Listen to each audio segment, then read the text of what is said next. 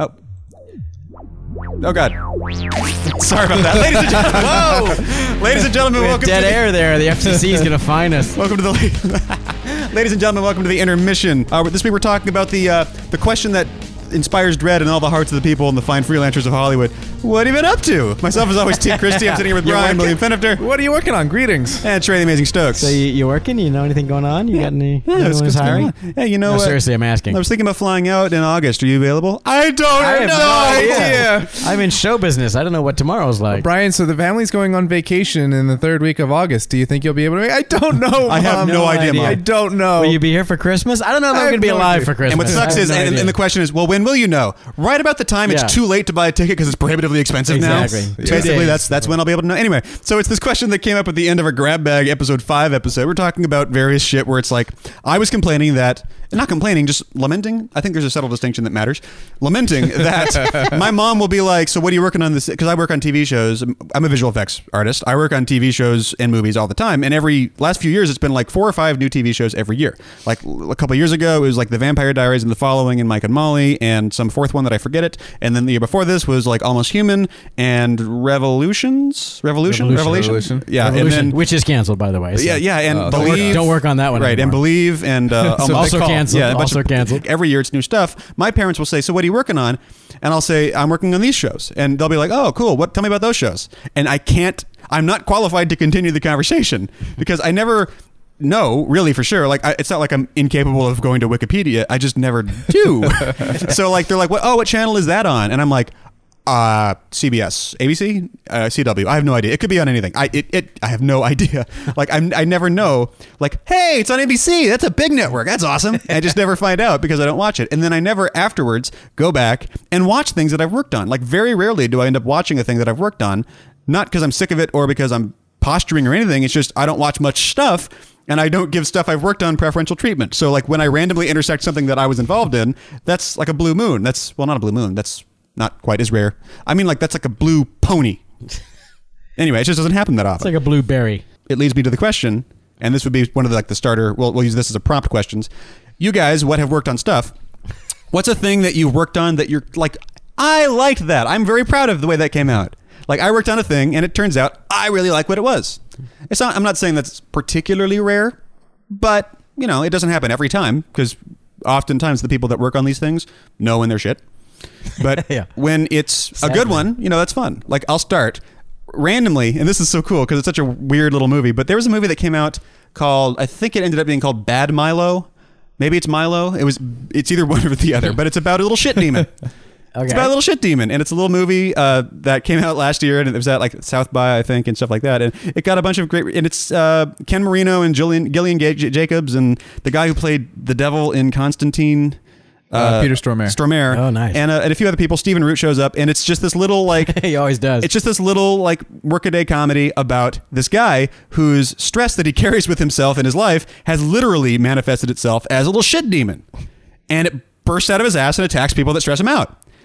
Are you sold yet? No. Ah. And then I watched the movie, and guess what? It's awesome. Like it's just they're doing great shit with theme and the actual symbolism of what the shit monster does and what he means, and like, and it's like it runs in his family and its whole thing, and how do you get rid of it and how do you fix it and all this shit. It's just like for being a movie about a shit demon, Bad Milo, you played, you fucking came to win. You're a game day player. With Came your, to play. Like he came to like in, with the theme stuff and all that, and of course the shit demon is a puppet uh, with a bunch of puppeteers, and I was just doing a shit ton of rig removal on it. And there's you know some shots are easier than others, but god damn, there's a lot of rig removal. And I you're- you know when you find out okay, can you work on this movie? We're doing this. It's like oh man, thank you in the chat. Doc says Bad Milo was the name they ended. up- It was Milo when I got it, I think. Um, but the uh, it was just when you get the all right, you're gonna do a bunch of rig removal. I'm already not excited. Like they're gonna pay well enough to make me want to do the job, but it's like oh fucking rig removal sucks. It takes forever. I'm just painting out puppeteers and ryers and stuff like that. it's a movie about shit. And, and guess what though? It's a movie about shit demons. Man, yeah. I'm quitting. I'm moving back to Indiana. But then I I watched it and I was blown away. Like maybe it's just because my expectations were at Yeah. right about at shit demon level. I Could you guess. have lower expectations when you're looking at shots like that? But upon reflection, off the top of my head, I can't think of anything I've worked on as a job. Like sometimes you'll help a friend out with a favor and then you care about that more. But like as a job, I can't think of a thing I've worked on where there's that big of a difference between what I cared about going in and how much I cared going out. Like in retrospect, I really like that movie and I happened to work on it, and I can't think of a thing that I liked more than Bad Milo that I've worked on. I've liked a lot of things that I've worked on. Just I can't think of anything I've liked more. It's the shit demon movie for me. What about you guys? Is there a thing like Jeremy and the in your Terrorist history? sounds like a shit movie. Yeah. Bat it down. Comedy. Is there a thing that you guys have worked on where you're like specifically like that? I think is my favorite thing. I would like that if I had worked on it. Sort of number one, top of the top of the pile. I don't know if I have any that reaches that. I mean, Well, like this, the one that you like most, I guess. this, Uh, this this might be this might be sad to say, uh, but it it might actually be 2010 Moby Dick. Uh, Whoa. just in the sense like I, I had a lot of fun working on Moby Dick. Yeah. Uh, and I think you know it is it is what it's trying to be. Like Yeah. most of the things you work on are trying to be just some bullshit in one way or another. about- Maybe that's why I like Bad Milo. Talking about Yeah. aiming low. yeah. yeah, and it's like this is what this is, but it is Pick a target, aim, try to hit the center of it. and, yeah, and that's and that's what it is. We And were just trying to get the shell out of the barrel. That was as far as. Uh, and the I mean I edited a couple sequences in Yeah. particular, and I'm still like proud of my editing in those sequences. One in particular, um, I like. didn't you do the Oh, crush good. depth sequence? Yeah, Wasn't that you? yeah, that's that's the one that I like. I still watch that. Like it's on my reel. I still watch it and go, yeah. I like when I'm going to bed at night, sometimes I'll just yeah. Yeah, just you know, just when I'm watch I have it on my phone. I just watch it on loop a few times. Yeah, And then uh, I mute it and I do all the voices. I do a great Renee impression. How deep have you been? Uh, this. uh, so, but that maybe is All right. not that indicative fair. of I an mean, illustrious career if that's the best one I got. Well, as opposed Well, to like doing a big budget thing and going, "Oh my God, we're doing a total. This is going to be a nightmare." This is- or or more, I've worked more on my really big shit experience. that I don't care about it. Like Yeah. that's you know it doesn't mean anything. It's just your favorite. or more my experience, really low budget shit that is still also just terrible. Also just Yeah, shit. that- Yeah. something that yeah, well, it's the same thing. It's like something that you don't have a lot of expectation for. You just punch turns a- out to somehow Right. exceed the sum of its parts. You know, it's like when you have, like, hey, that was that that, that was weird. That, that you know, usually if you do like the big budget movie, it's often like, oh, that one turned out to not be nearly as. Trey, I know that you. I know that you're a big fan of the movie Starship Troopers. In addition to having spent time on it, I yeah, or at least you're happy with it. I am. Yeah, I, I'm certainly happy with what we did. I I uh, I just want yours to be like some random fucking thing that no one's ever heard of. I'm trying to think like, I did an episode of television for this show that you never heard of. It was awesome and I liked Yeah, it. I'm Oh, trying to think of like a, good answer, and it's like I'm a little bit on the spot because I I like you know, Abyss. Abyss is good. I you know I'm I like the abyss. My least favorite thing in the abyss is me. Um, Oh. I Self-loathing puppet guy. Yeah, I don't, movement I designer doesn't like that- movement I designer. think the puppets were completely successful in that, and uh, it's just how it is. But um, I think I'm actually more. I'm happier with the end result of the blob, uh, really, because Oh. and then because it's a sort of a lower. You know, adjustment of expectations there. The Blob is supposed to be kind of a 50s B movie thing. Right. So the fact that it's kind of schlocky and you can kind of tell that those are miniatures doesn't count against it. It plays into it almost. in a way that that it kind of when you can see the the seams on the abyss, you know, that kind of hurts the movie a little bit. But um but the I think the blob is more like I'm more like yeah for just showing up every day with a big bag of slime and some and a, and a toy toy town. You know the stuff that we came up with, just pulled, literally pulled it out of our ass. Talking about a shit demon, woo! Um, just you know, there's some there's some shots there. Good, we just made that up on the day. Just Just making it up as you go made along. it up as we went along. So that was that was a little more a little more fun that way than than um, than something else. yeah. Um, I'm trying. What about like a ride film? Like, are any of those like? Are you like still proud of? I, you know, actually, weirdly enough, I was watching. I was watching somehow. There's a just happened to be watching. Um, Oh, I saw that. That little clip it was like a discovery making of sort of. yeah, thing. that one I watched recently. That was really funny to see. Yeah, the the Go back to the, the- movie magic episode that the I, annals of Trey's Twitter feed. Yes, the the movie magic episode that I was in Named for August without knowing I was going to be on movie magic. That was fantastic. Uh, they just showed up and started asking me questions on camera, and I thought it was the FBI or something. Like, Who are you people? I don't know how not, they found me. was not informed that I was going to be on television today, but uh, there it is for the world to see. Um, yeah, that that ride was that ride was okay. I was just watching just last night or two nights ago. I was watching a clip of the old uh, Hanna Barbera ride, which is the first ride I ever did, which hadn't seen in ages, and I was looking at that, going, "Wow, that's I remember it, and yet I don't remember it." You know, Yeah. it's like this is boy, it's I, I can you You, know, you're far enough removed. You're, you're able to be surprised by it. because I looked at it, you know, the the you know every day for eighteen months, you know, and I know every frame of it, and I remember all the pain of all the di- different iterations. But at the same time, I'm seeing it, having not seen it in twenty years, so that was kind of a weird experience. Um, and that was part of a reel that had a lot of different ride films in it. Some I was like, oh, that's right, that's I did do that one. That I didn't have nearly as much memory of. It's like, Right. oh, that's right. That happened in that one. There was that whole scene with that happening. So that was kind of weird that I was like, oh, okay. So the ride films I've worked on, I definitely don't remember every detail of. Um, I'm still trying to come up with an answer to the question of like, what's the thing that I really am proudest of? I think Like what- weirdly like- like- enough, 20, 2010 Moby Dick, I kind of is up there. I have to say, with the with the with the uh, you know the same disclaimer I made when we did the commentary for it. I disavow the last act. Right. The last act is a hopeless mishmash where you can, if you squint your eyes, you can kind of tell what the hell's supposed to be going on. But uh, up till then, for you know a dollar ninety eight and two rowboats, I thought there's some pretty impressive things that we were able to pull off. And I guess right in that same uh, right in that same zone, I think I think Arc is a lot better than it has any right to be. I think uh, I agree with that. I like Arc. Arc is you know considering that's another you know shoestring. Nobody had any expectations, and, and just by the the trick is to get Renee O'Connor. Is what Yes. you're saying? Yeah, well, yeah, that's that's definitely yeah, that's the- As often the as you can trick her as into one of often as you can get her to show up, and I'm I'm two for two so far. Um, so uh, I ran into Renee's significant other actually drove by me on the street a month ago, and I said, "Hey," I was like, "Whoa, okay, Hello. Uh, yeah." I'm a person. Actually, I had it, it was random, like unrelated to anything, but I had a question about how ride films get made the other day. That I'm, I'm now that we're talking about, it, I want to ask you this: When you're doing the sitting on a joystick, planning the moves for the ride sort of thing, and say it's like a, a, a just a continual like left bank, we just want to make people feel like the ship that they're in or whatever they're in is taking a left turn and turning left.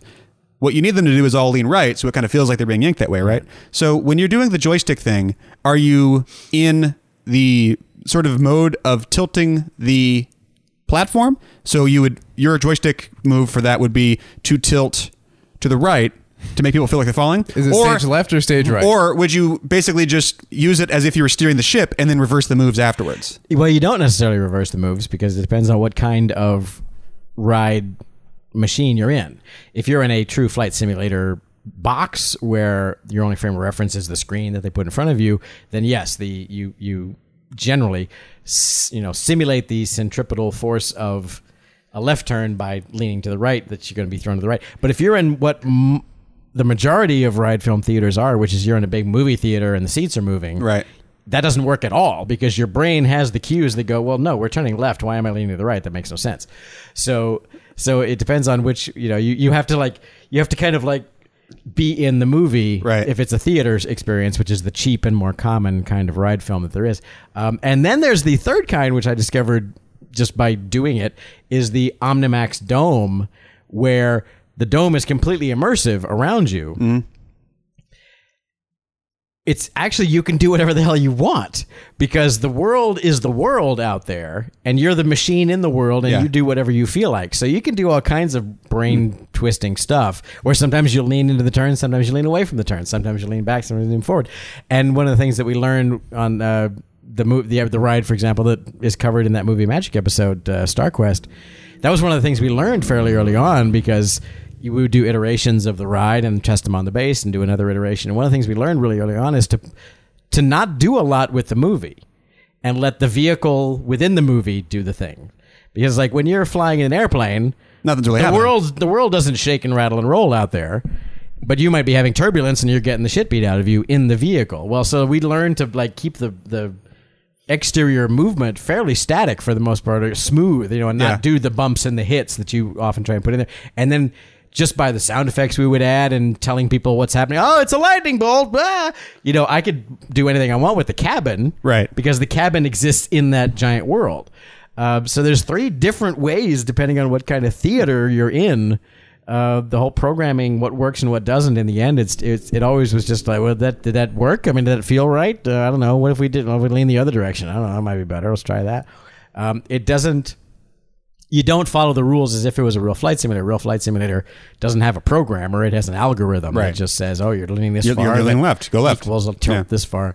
this way it's all been worked out and it's hardwired into the system. But uh, we're just doing, you know, smoke and mirrors. We're just going like we're just trying to fool you into thinking you got your money's worth. So anything anything that worked worked. It's weird. I wasn't actually trying to set it up for this, but this can tie right back into the question of the of the topic, which is, I would assume with a thing like a ride, unless it's like a moving installation that travels world fairs or something, like, you know, people ask you what you've you been working on. There's no reason to even fucking answer. Yeah. it's like I am working on a thing that will never ever intersect with your consciousness for the rest of your life. Yeah. you would have to move to Korea to ever know what the fuck I'm working on right now. So let's just go with I've been bowling a lot. What are you up to? Yeah, Like, been- is, is that weird? Where it's like I'm working on a thing where like there will certainly be people appreciating this. I'll just never know. There won't be. There's not going to be a fucking review in, in Variety about this ride. It's just going to be a ride that exists there, and Well, and and like there's no accolades. there, there's we no anything. There's plenty of people we they they walk amongst us here in Hollywood. There are people who are working and making a living doing things uh, that no one will never see. I mean, you know, no, I just did two of Oh, those this yeah. summer. you could you could you know I you know someone could say oh I just sold a script that didn't get made. Yep. You know, and so that's, what I did. It's like ninety percent of the economic activity Exactly. that happens in this As town. far as as far if- as the world is concerned, I disappeared for two years, but I was actually having a job. Yeah. And you'll just never see the result of that job. it occurs to me maybe that's why I don't care. Is I've just Yeah. gotten so used. It's like sometimes that never airs, or sometimes this, or sometimes that never happens, or sometimes it's for a music video where you never, ever, ever see Yeah, it, or something like that. that aired. And I've just gotten to the point where I don't care as a result of if I cared, it would always hurt. Yeah. Why, Well, yeah, why yeah, care? exactly. Yeah. But it's like I mean, if you, if you had to estimate it, like what percentage of stuff that you have worked on have you actually seen? Like seen once. seen once, even Yeah. even Um, even even broaden the question to had the opportunity to see at all. Yeah. because Um, you don't you you don't even have the opportunity a lot of times. Had times. the opportunity to see sixty percent, seen five, maybe. Maybe, maybe 5%? less. Like, well, like for instance, like I worked on one of the, I worked on the big landing sequence in the Pacific. Uh, that was the episode that won the VFX Emmy. Hooray! And I watched that scene. Someone finally told you later. By the way, Yes, I found out after the fact. Yeah. that's happened to me two or three times. I've been like, the way the you know you guys know how the Emmys works. I, I was like, n- not nominated, but I was part of the team that was the winning team. Like you know the supervisors and the lead artists and shit. I wasn't that high, but um. I went back and watched like that scene on YouTube because I wanted to see how the scene turned out with sound and shit. But I haven't like watched the Pacific, so that's where like the weirdness kind of hemming and hawing comes Right. in. But like Well, five percent probably is It about is. right. It is also the dynamics of that kind of question is changing now that more stuff is just on the internet because it's like, oh, well, you have HBO Go, then you can watch that one scene. Yeah, yeah. you don't Yeah. have to sit at home on Sunday night to watch that TV show. But like Um, very but yeah. very rarely. Like I, I've never. I, I would bet. I would bet the actual answer is a lot lower than people outside the industry might. Think. Yeah. think. Oh, I'm sure everyone was like five. Are you shitting me? And, Yeah. and honestly, it might even be lower than that. Like I, I okay. What did I work on? Right, last year, I worked on Almost Human. Never seen an episode. Uh, Believe. Never seen an episode. Person of Interest. I don't even know what that's about. Revolution. Never seen. Yeah. So everything I worked on last year are all main goddamn big ass expensive TV shows, shows, that yeah. I've never seen an episode of. yeah. I just don't. It's not because it's not because fuck them. I just never ended up actually watching them. Like you know, in my day to day life, I never Who sat down and that episode came on. yeah. it who just cares? those, so those never happened. Of course, Yeah. they could blame me for that because a lot of those shows got canceled. So Yeah, I know. sorry. Well, You're like if the- only I had like watched the- them. You're like the Grim Reaper. I know. It's like, don't get that guy. You Correlation. No, but it's like, you know, causation. show, but I mean. I've run into a couple of movies I've worked on in the Red Box uh, on a you know a, a couple of times. They're like, holy shit, it's that movie! Oh, Oh, and, wow. And it's like that. You know, it's the you know it's all the movies that just left the theater, and then there's like those like three that you've never heard of at the bottom. Yes. Yeah. those are the ones. The They're ones like, that are still shit, in the Red worked- Box. Yeah, I just worked on that. Uh, one time I did in fact rent it uh, and watched it, and that's an hour and a half of my life I'm never getting back. That's And another I just reason not to watch these things. Yeah, and it's Yeah. just I got to accept it. Because at, at the end of the day, you have to ask yourself specifically why am I watching this thing? Am I watching it to see my contribution to it? Because my unless I directed it or wrote it or did the sound mix, like my contribution usually is like a scene here, a scene there, something like that. Well, in that pat- in that particular example, I worked in the production office, so it was, Oh. my contribution would not be visible on screen. There's a meta contribution. yeah. Yes. Although it occurs to me like that could be a second sort of follow up sort of prompt for the conversation, which is what is the thing you're the most tired of trying to explain what it is when someone who's not in the industry says, "So what have you been doing?" And you say the thing like, "What's that?" like which I- one of those do you get the most? I had a moment. It's kind of like mm. that. assistant recently. editor. I would have to imagine you get that. Fu- like I- Yeah, it's. it's, like, what does that even mean? Yeah, I, I rub the shoulders Yeah. of the editor is what I do. Yeah. that's what I do for a I living. get Yeah. the, I get the, I get them their coffee. I, I had, So tired of explaining this. I had one of those. I had a moment like that recently that that I felt badly afterward because I felt like I felt like I'd been inadvertently rude by by kind of sloughing off the question because the person was asking a perfectly normal question. It was uh, it was I was hanging out with a friend of mine and a friend of hers came over, and and so I was like, oh, this is my friend so and so, and this is my friend Trey. And then we, me and the new arrival who had just met, got left alone for five minutes while while the mutual friend went to went to you know get ready to go uh, go out. And and so you know we're making conversation. And so this you know perfectly nice woman says uh, so how'd you guys meet? And and I the story with that she's she's in the industry there's at least that much but but uh, you know so there was wasn't that hurdle to overcome. But the the the answer to her question was well she was doing makeup on someone who was doing an appearance at a convention in Texas as a character that they do a voice for in a cartoon. And I was at the convention to do a screening of a fan film that I made that I'm semi famous for. And I was signing autographs, and we ended up at adjoining booths. And you know what? Who gives a fuck? it doesn't matter. There's just so many. It's it's exactly that when I have to answer Yeah. like how I know you people. Yeah, like- it's just- so there's the we made these things and there was this message board. Right, exactly. Yeah, and Ugh, just, just I- no. We Well, you want to be able to. He crashed his card into me at Ralph's Right. and uh, You want- started flirting with me. the, That's the- how the most happened. salient thing you could possibly do is before answering the question, go, how many seconds worth of interest Yeah. do you have in this answer? Do you really care? Yeah. I mean, are you being polite or is this something Right. you really it's like need in, to it's like in Groundhog Day. Did you want to talk about the weather, or were you just making small talk? yeah, exactly. So I kind of, I, I kind of gave some like non-committal, like ah, I was, we were both at a thing, and we we were both doing a thing, and I feel like you know, and I felt like And you feel like a douche, but it's like Yeah, exactly. I I, swear like- to God, you don't actually care. like, I swear to God, you know. I so don't even care about the answer to this question that you Uh, yeah, can't exactly. possibly It's care. not I'm blowing you off. It's I'm helping you blow I'm, me off. I'm saving you that 30 seconds. I have made the empirical decision that you don't care, and There I know. But trust me, I'm right that you don't will care. not there will not be a quiz. This information is guaranteed to not be on the test later. I just I promise. what's the what's the like question you're sick of answering, Brian? Uh Not because like fuck this question, but more like, damn it, people always ask that goddamn question, and it's, it's- such a hard question to answer. It's not even worth the answer. no, it's it's the basic one. It's the it's the basic. So what are you working on, or what do you, or do you- even like what do you do if it's somebody outside the Yeah. industry, or I you hate know, that one more than anything. of- What do you do? Kind of everything. Sorry. Yeah. I, I work I work You in movies. today? I, I- don't don't please don't ask me to get any more specific than that. I work in movies. Occasionally they pay me, Yeah. but not always. Uh, so it's because it, it's it's exactly you know tr- what Trey just said, but just applied you know on an even larger canvas of like. So what do you spend the majority of your your limited existence on this planet doing at the moment? I can't even really answer that question, and when I try, I get an existential crisis. Yeah. So let's just not even bother. Especially for me right now, because the, the phase that I'm in mostly is like, what do you do? It's like, well, I spend pretty much what feels like every waking moment of seven days a week trying to make stuff happen, none of which ever does. Yeah. That's and that's not something you want to like. What do you have- do? Wake up every morning. That's all, man. Yeah, that's, I just I fail over and over and over that's again. not a every that's day. just not up upbeat cocktail party conversation to make. Like, Yeah. yeah, yeah, I just uh, we got a we pitched a thing, then uh, nobody bought it. So you know, coming up with another thing now. Uh, that's uh, what's happening. That's going on.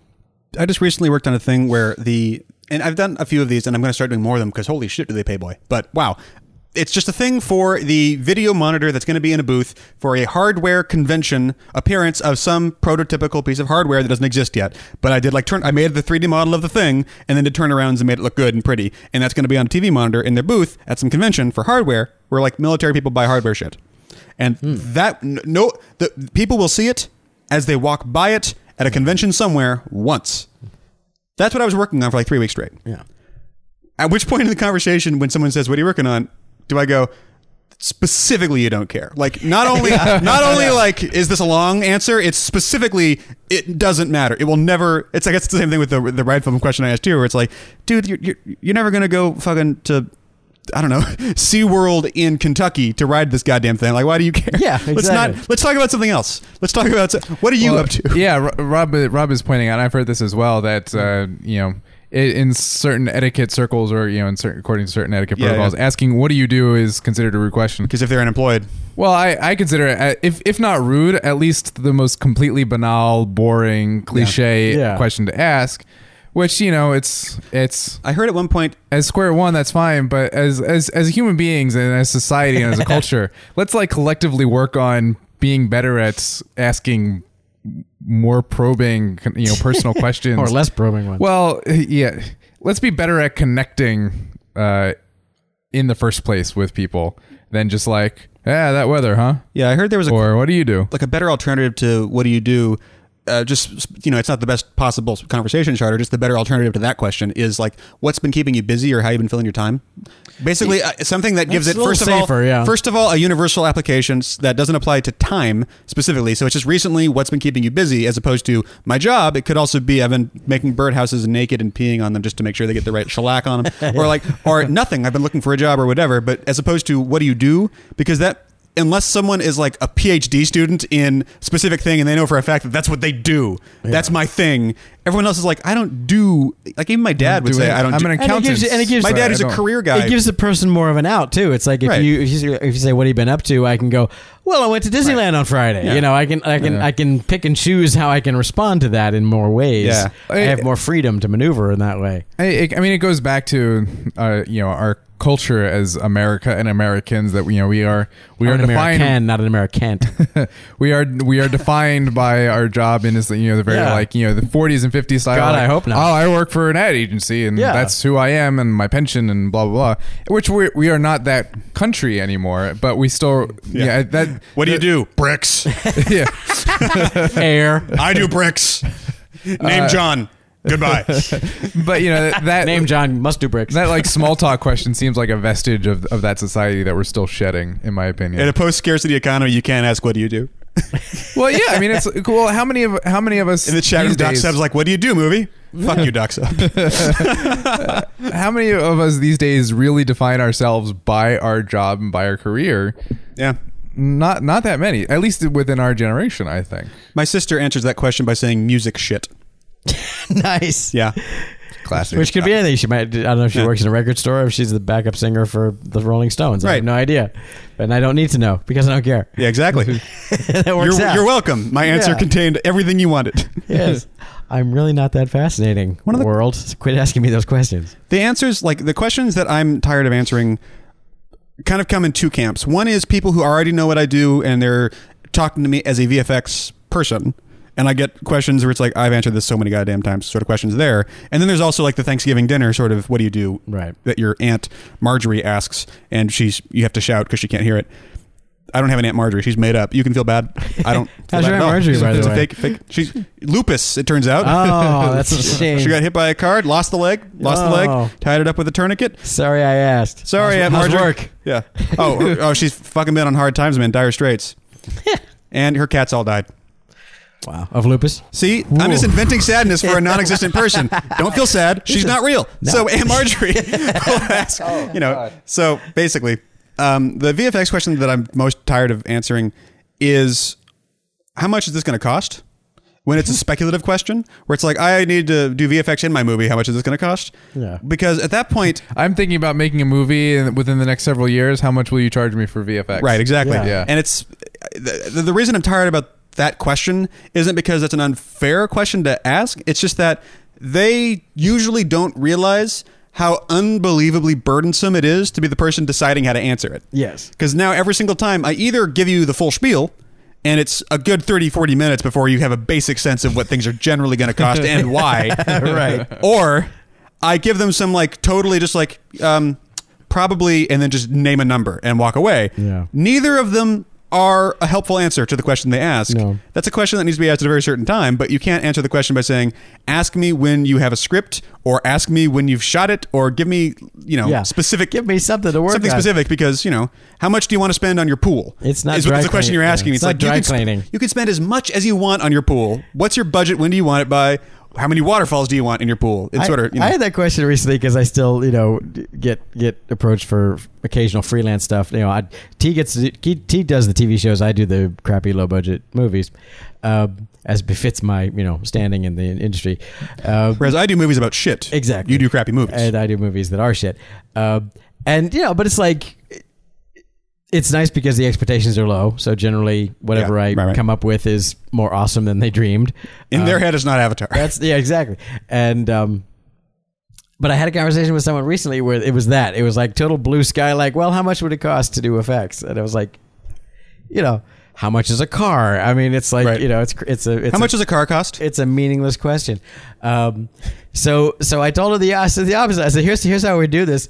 You tell me how much money you have for visual effects, And we'll do the best effects we can with that. I'll tell you exactly what I'll give you for that amount of money. Right. I'll either, depending on once we have a grip on what it is you think is going to happen, you know, I'll either spend two weeks working for you doing whatever you ask of me, and then I will stop talking to you on day 15 for that amount of money, or we'll say I will do seven shots to your satisfaction with three available revisions for each. But it's like, you know, it's like there's no other way to budget unless you want to be like real about it and like show me your plate and we'll look at the frame length of it and we'll talk about it and Yeah. all that. But Like you're, the- you're not at that level. to clarify the que- distinction, it'd be an easy question to answer if we were talking about one shot.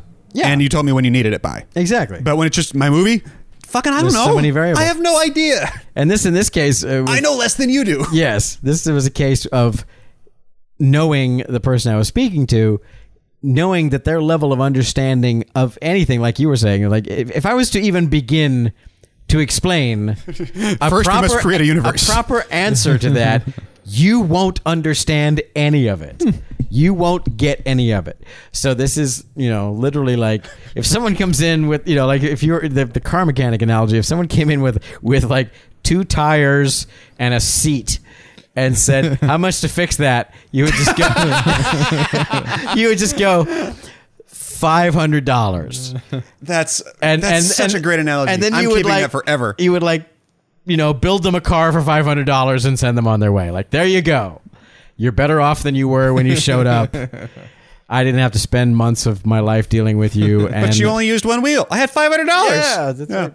No, that's amazing. But you can drive away, and that's all we both care about right now. So, so that's Wow, that's it's a great analogy. It's at that level.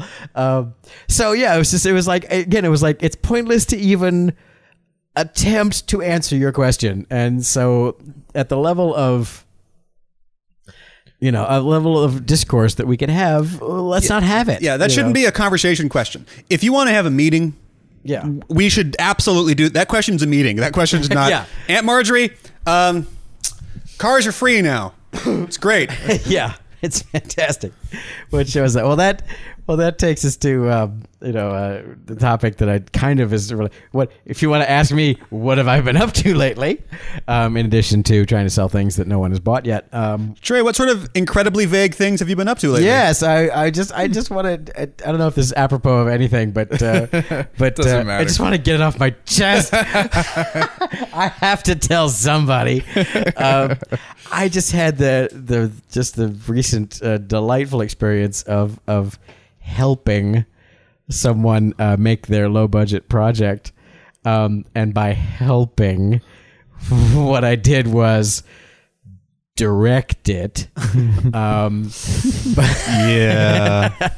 but uh, and and when I say direct, I don't mean like, I mean I I'm I'm what I'm actually referring to is.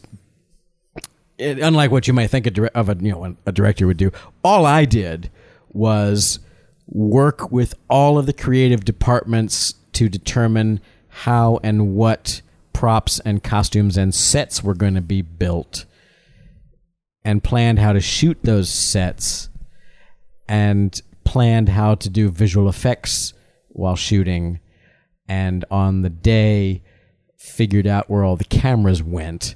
If that's what you Yeah, call, that's- if that's your direct, if that's your definition of Now, directing, now, did you That's what I figure out where to point the camera I specifically? pointed. I also you did do. You I did talk Okay. to the camera operators and the DP about what to point the cameras at, not just where to put them. Hmm. Okay. Um, the one thing that I didn't do was give insanely useless conflicting direction to some poor actors um, or write the god awful words that they- they had to say.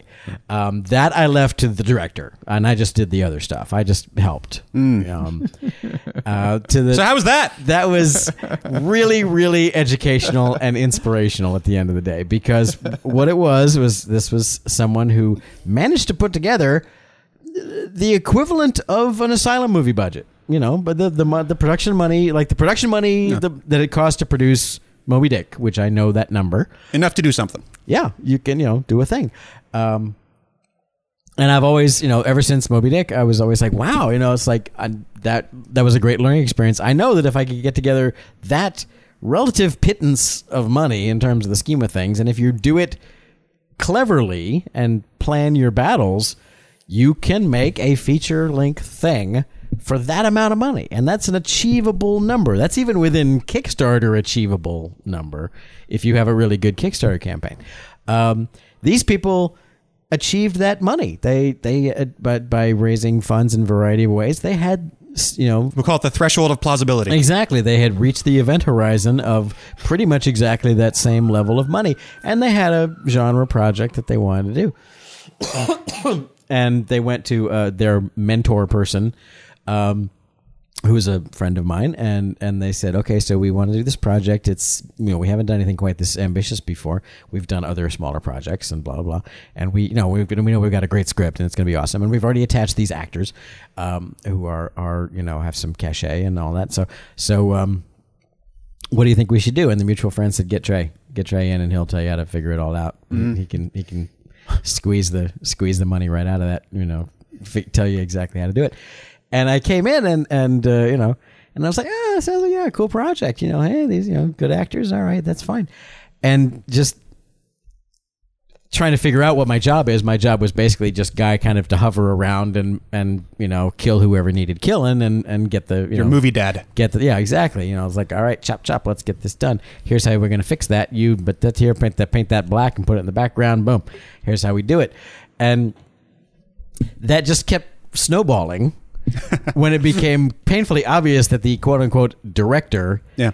did not have the slightest I, I mind bo- I just mind boggling the level of not knowing what a director needs to do or what this this guy thinks that what a director does is get his picture taken with actors mm. and talk about how he knows actors.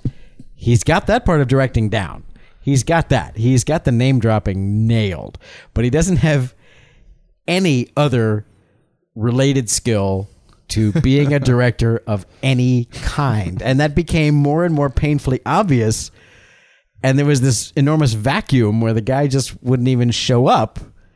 And there would be people there waiting to like build a set and go, well, what should we do? And I would go, well, here's what I think we're going to do.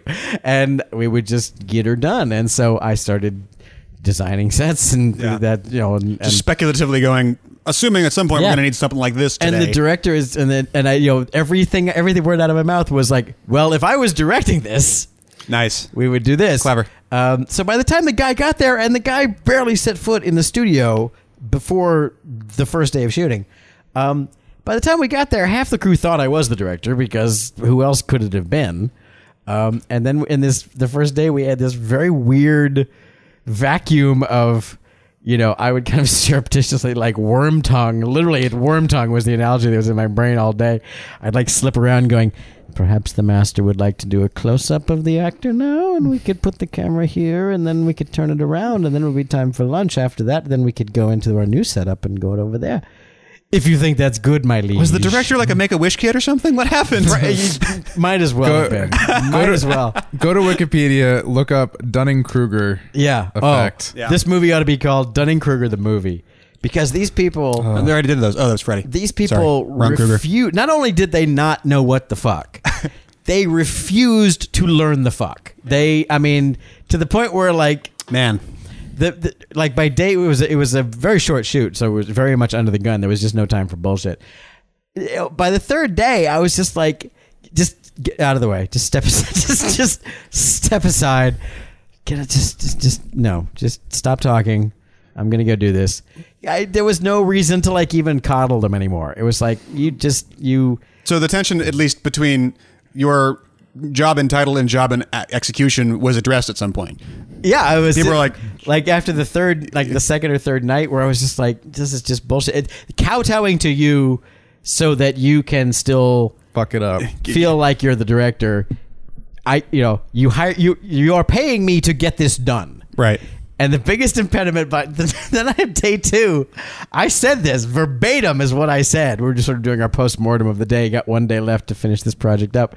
I said, "Well, we figured out. I figured out what the biggest problem is. It's you." I said that to the director. I said, "Literally, the best thing you can do for your own project is take tomorrow off. If you don't show up tomorrow, Wow. I've got a shot at getting this finished." Um, but if you keep standing around and fucking this up, I can't promise that I'm going to be able to get this movie done for you. Um, that didn't go over well, Yeah. Oh. but I I I can't say that I cared at that point um, because it was like, oh, what are you gonna do? Oh.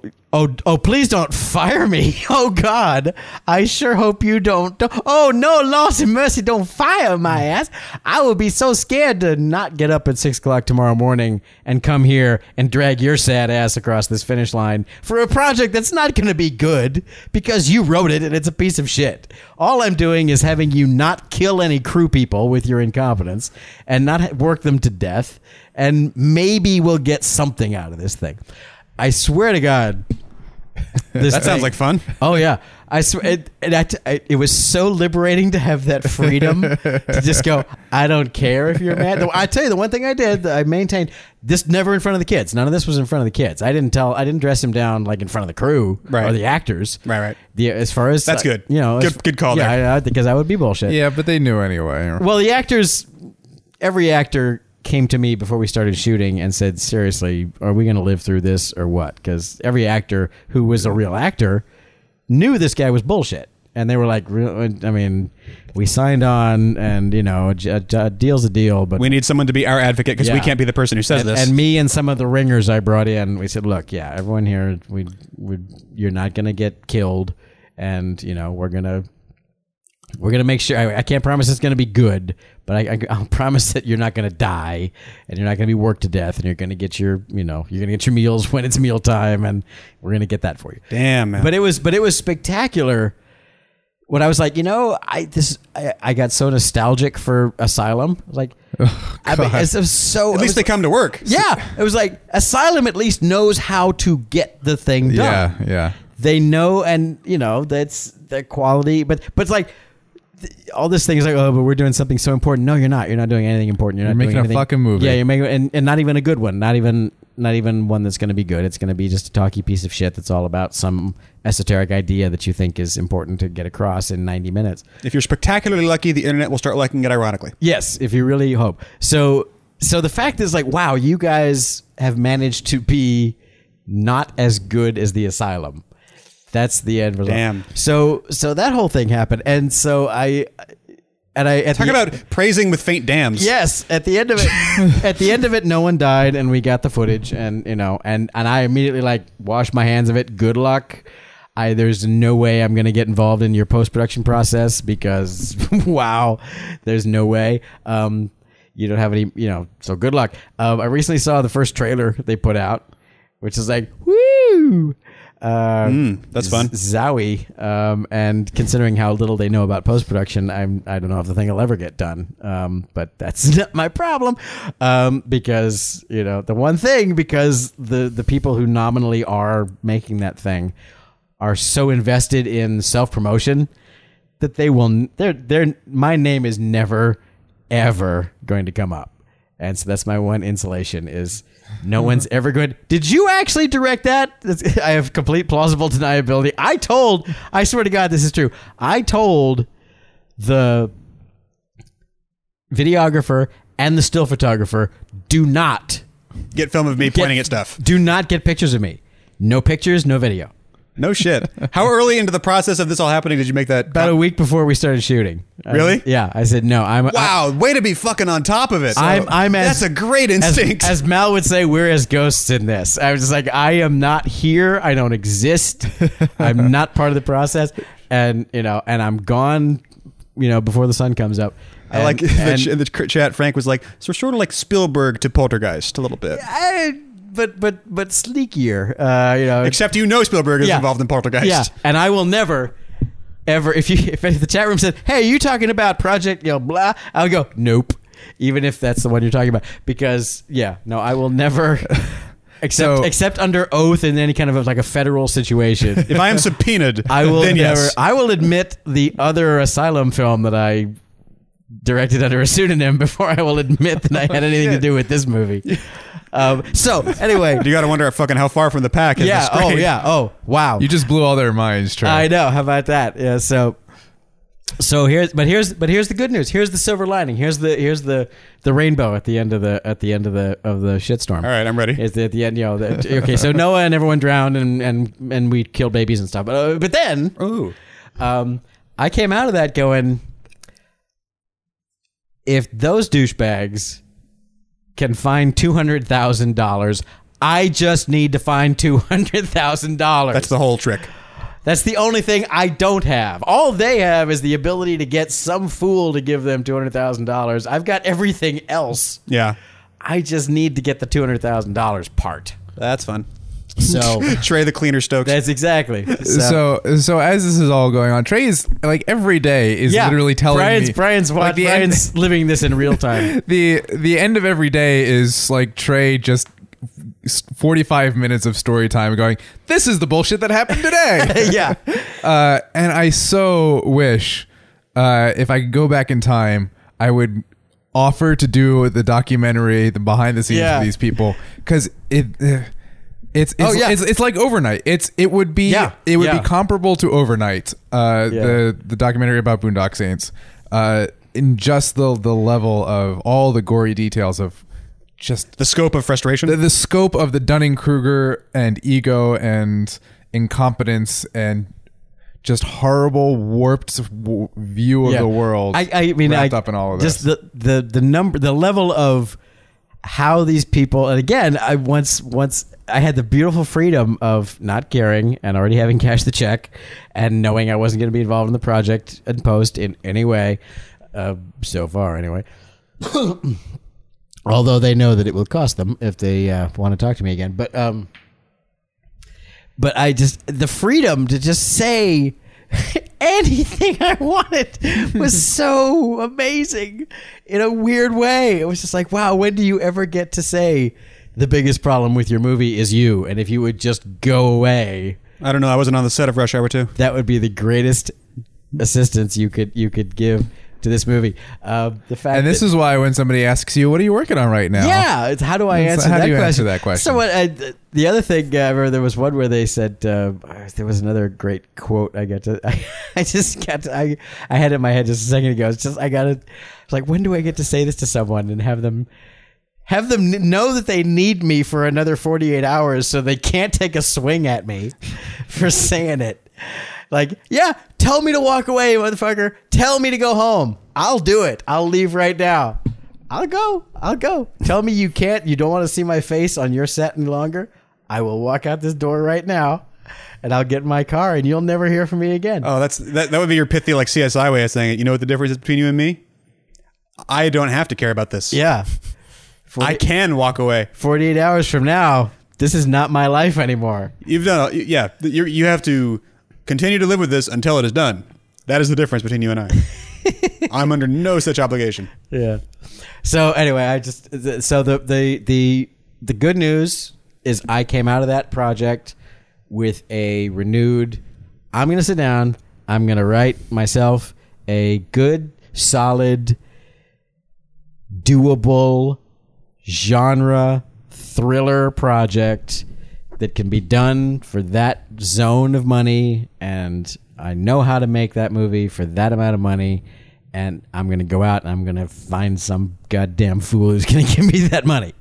Uh, that that became my new mandate and that's what I've been working on for the past couple months. I'm I'm I Brian Brian's in on you know the kind of the gist of the project that I'm that I was working on. I, I did an extensive outline, and I'm I'm actually about page forty of the first draft of the script, and I'm grinding on it every day and working on talking to financy people and.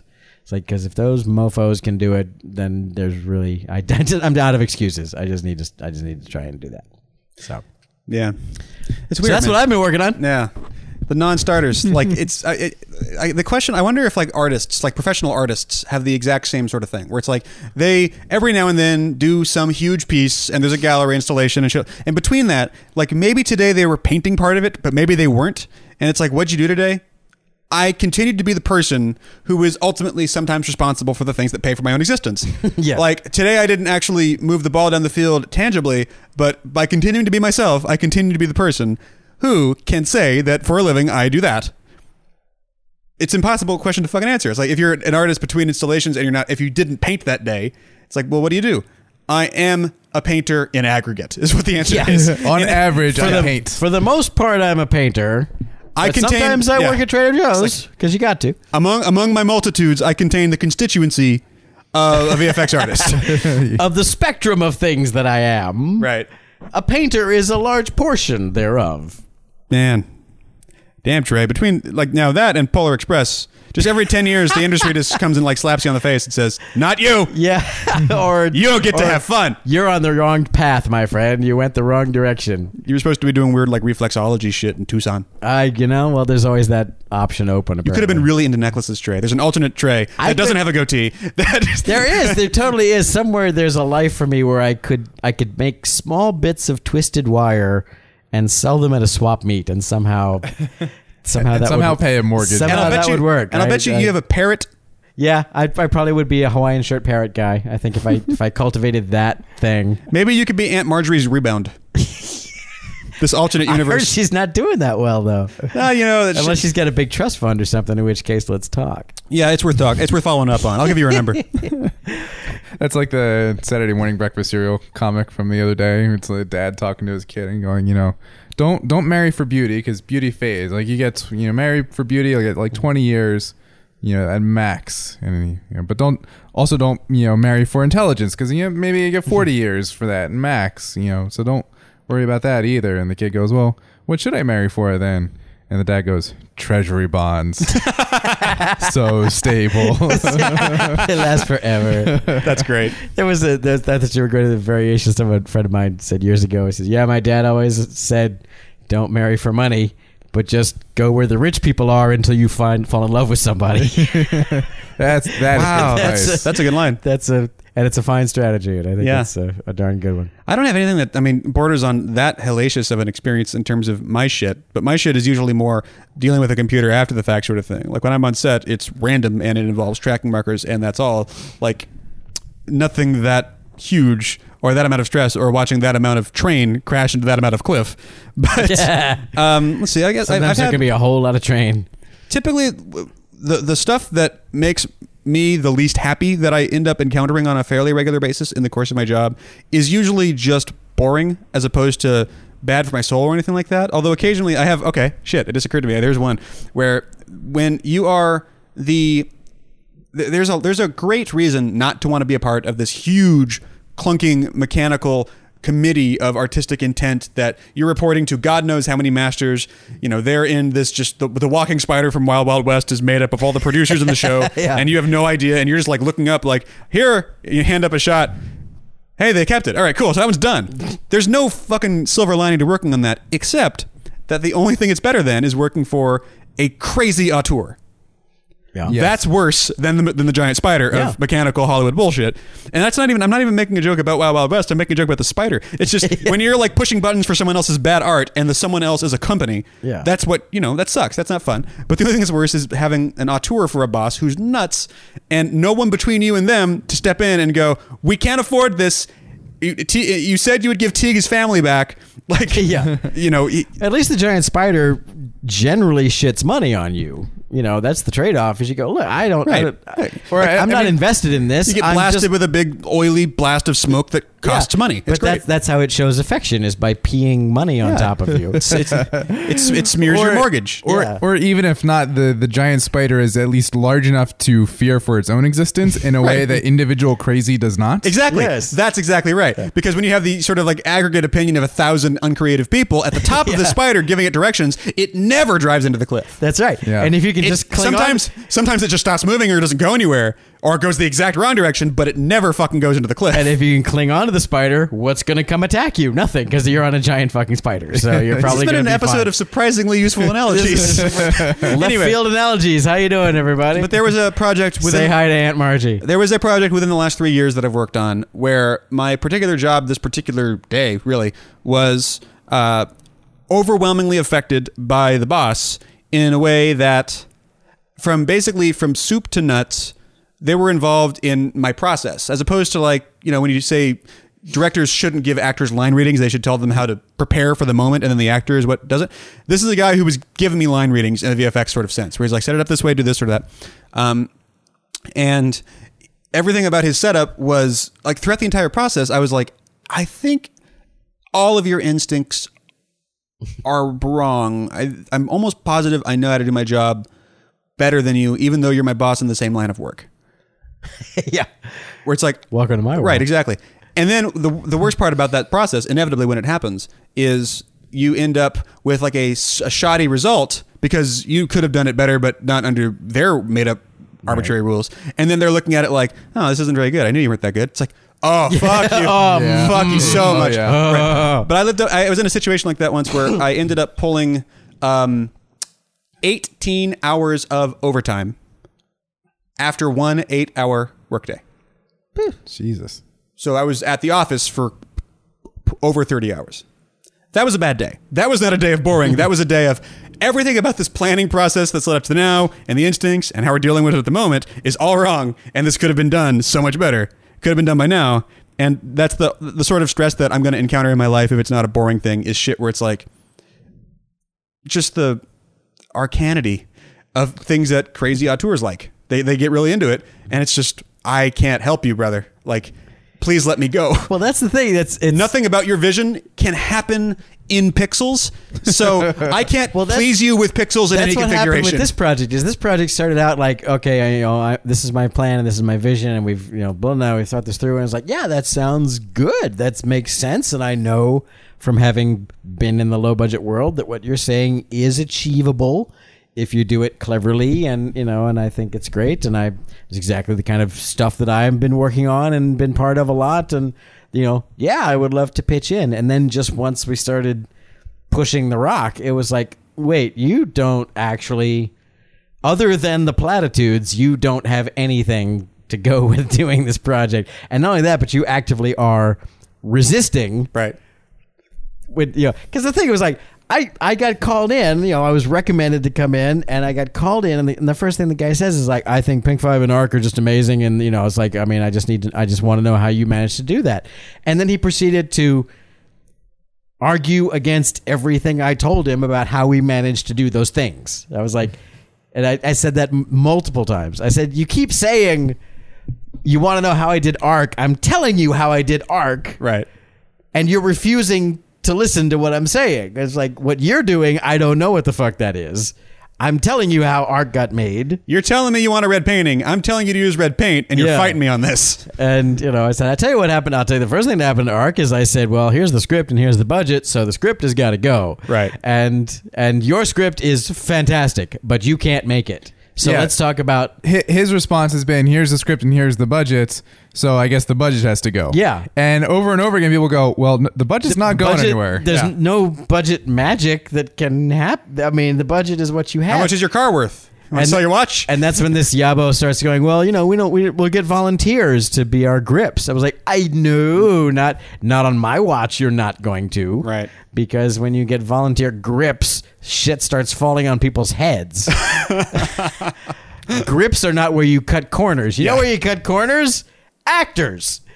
Because you know what's the free, cheap one thing you can get thousands of in Los Angeles for nothing, and they'll pay you to show up is actors, and most of them are good actors because It's not like you're not at a loss of quality here. yeah, they're good, It's, and a, they it's just, a unlimited they're quality to work. resource. But you have instead promised a s- exorbitant amount of your budget that isn't much to these actors that you've already hired. Yeah.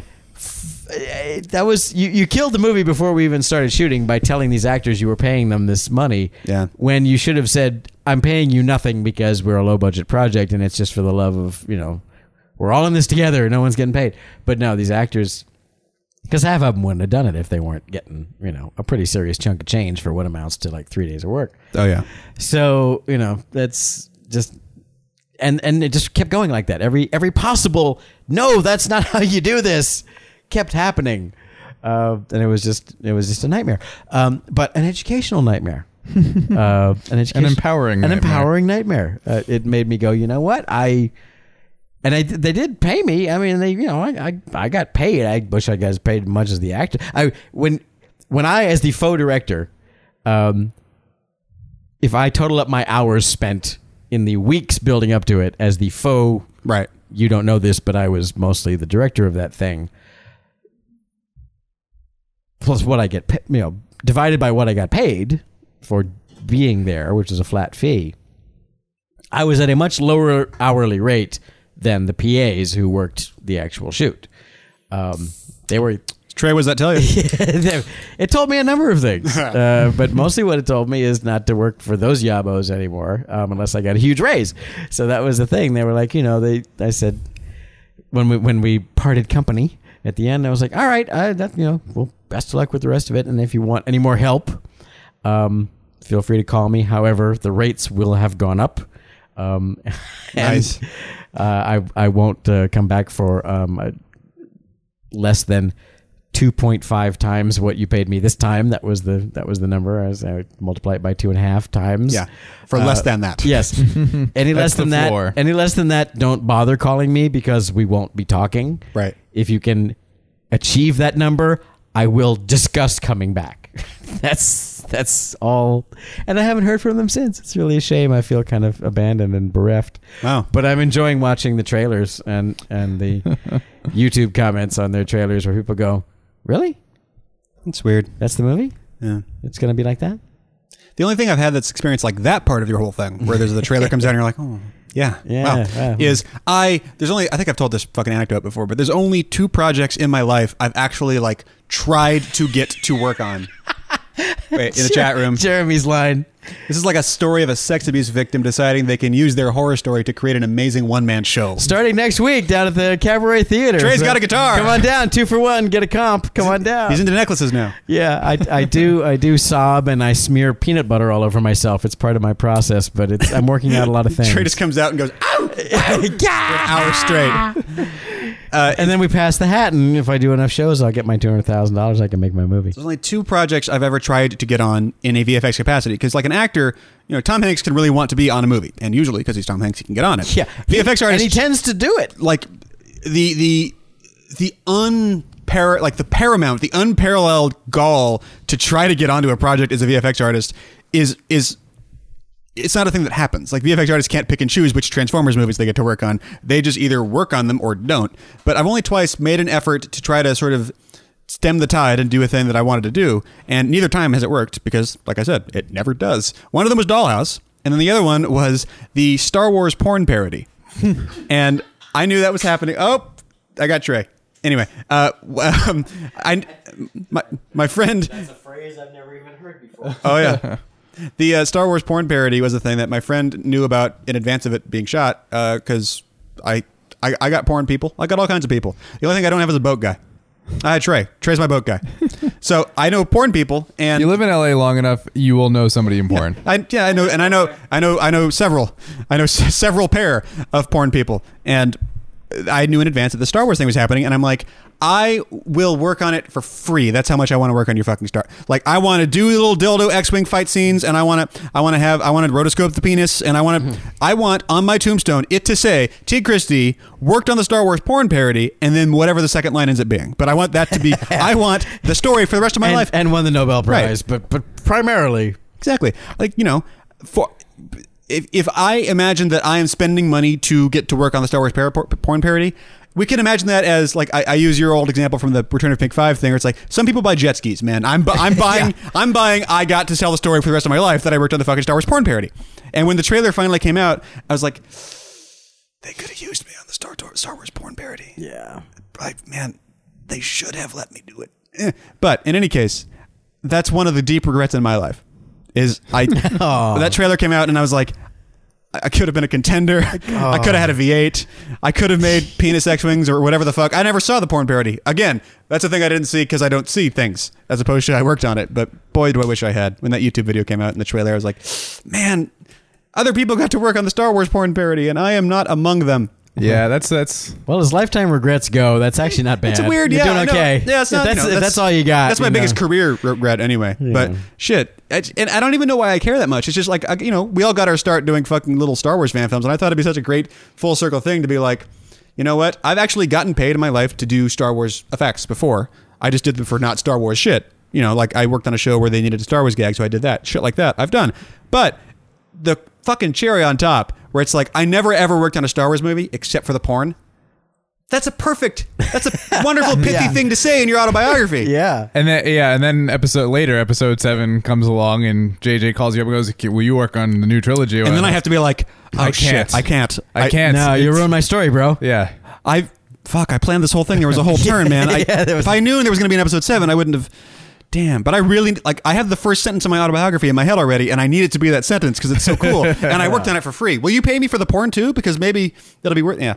Anyway, No, it's a mess. Can't help Uh, you out. those are those suck though. I- I've I've had one of those where like there was something that you wanted to work on, and you you know tried. you tr- you tried as much as you can. You try, yeah. Oh, there was a third one. John dies at the end. Didn't end up working on that either. Uh, Oh, that's right. Well, um, our friend Matt did though. Uh, Yeah. Isn't that what he, was- he was the one who was like, "I'm working on this thing next week." I'm like, oh, "Who's the VFX dude? Can I call? Yeah. please, please."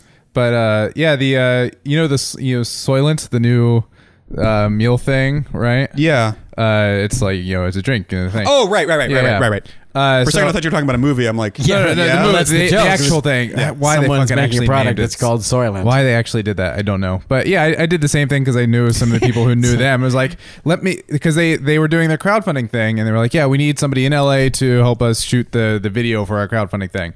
And so they, I need a man on the ground. yeah, so I got their email from mutual friends, and I went, you, yeah, yeah, uh, and never heard anything back. And then I, I watched their video later, and it's just like, oh, guys, you answered the wrong email. Ugh. Yikes. yeah. Most of the time, the job is fun, or at least exciting, or at least different, or at least stressful.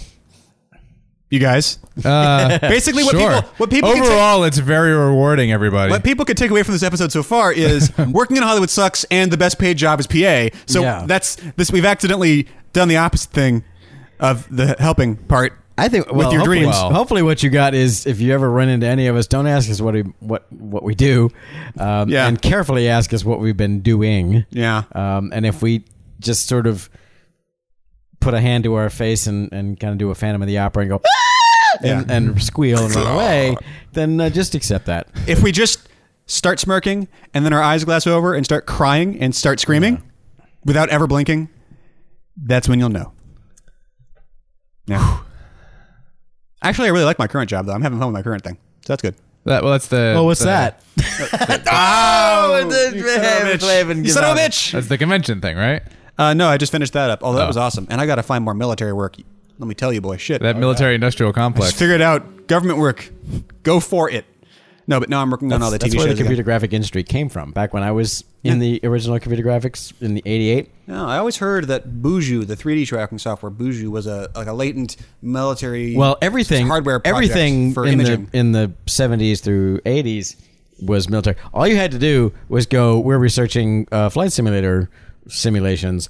And you would get buku Air Force money or government money. And then they end up with these products. Yeah, so everyone, everyone, everyone, everyone was you know just trying to get the you know the extra money from the from the feds to to keep the doors open and just yeah we did some flight simulator. Look, we, we're flying through, and then you know we'd actually use that to fly through Bedrock and make a theme park ride out of it. Right, instead. exactly. Because you you know you put through all the process of the R and D, and now it's just like I have this product that does two things: Yeah. it spies on enemy countries, and it's a great 3D tracker, Yeah, or whatever. it's like I can fly through a virtual world now, which only Right. the Air Force and Hanna Barbera give a shit. So and Hanna Barbera, well, actually doesn't pay better. Never mind. In any case, you can use it. Fuck. Well, there you go. Even your even your entertainment is subsidized by uh oh yeah, by the Pentagon. CG the C the CG industry was definitely founded on government money.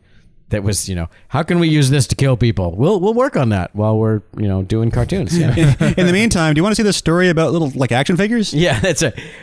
We're working on your ways to kill people, and on the weekends we're doing a thing about toys that talk. All right, we'll call that a day on this episode. and that's why you don't ask people what they're working on. It's that in a nutshell. This has been the intermission. You can always find more episodes at friendsinyourhead.com. Go to the forum, involve yourself in the conversation. It's a wonderful community of people. It's growing every single day. Twitter.com slash friends in your head. Facebook friends in your head and friends in your head at gmail.com. Buy our shirts. Give us money. Uh, we're not asking, we're just saying. Holden Hill Design and maintain the website. And until next time, my name is T. Christie. Brian Finifter. Don't ask. And this has been the intermission. Thank you for listening. Good night. Good night. Seriously, what have you been up to? Oh, you know. How's Aunt Martha? I'm, gonna start saying that I work in biochemistry, and then just say that I I for I convert uh, adenosine triphosphate into adenosine diphosphate. Nice. Because that's that's the actual chemical process of your muscles working. Oh, nice. So I'm just gonna say that from now on. I'm oh, just- I'm in biochemistry. Steve Reedy used to say that he converts coffee into movies, that's good. nice. Yeah. which I like that. I thought you were going to say, like, you know, I, I work in biochemistry. what do you do? All my how fingers have been bleeding this week. I don't know See how- why. See how long the, did I get any on you? You might want to scrub up. That's good. friendsinyourhead.com.